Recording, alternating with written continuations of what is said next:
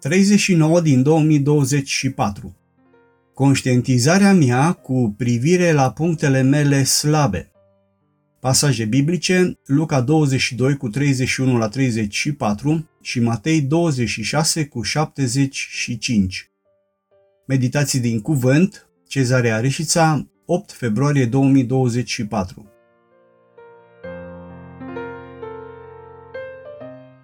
Conștientizarea noastră cu privire la punctele slabe din viața personală este unul dintre scopurile ispitelor.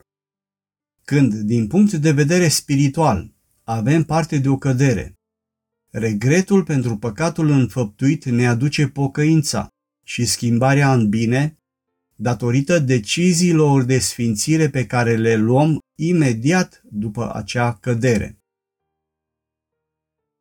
Practic, ispita are și rolul de a ne conștientiza de faptul că avem puncte slabe.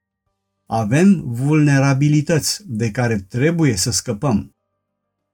Iar testarea mă aduce cu picioarele pe pământ și mă ajută să înțeleg că nu sunt decât un simplu om, care este dependent atât de Dumnezeu cât și de oamenii în mijlocul cărora trăiesc.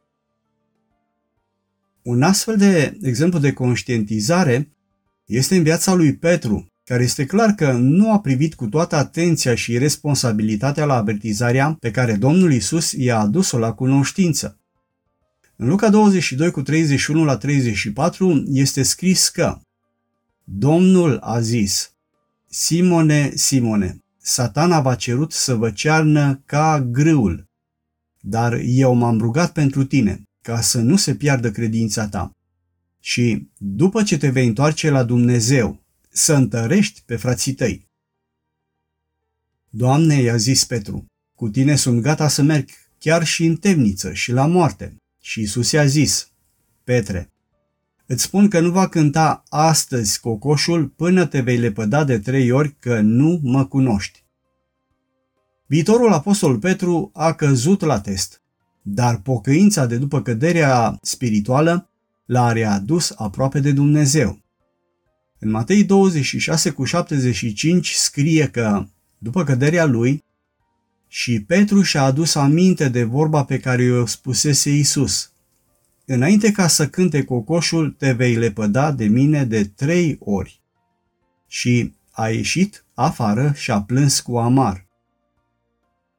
Deci, testul pe care Dumnezeu l-a permis pentru Petru, până la urmă, s-a dovedit avea un rol constructiv, nu destructiv.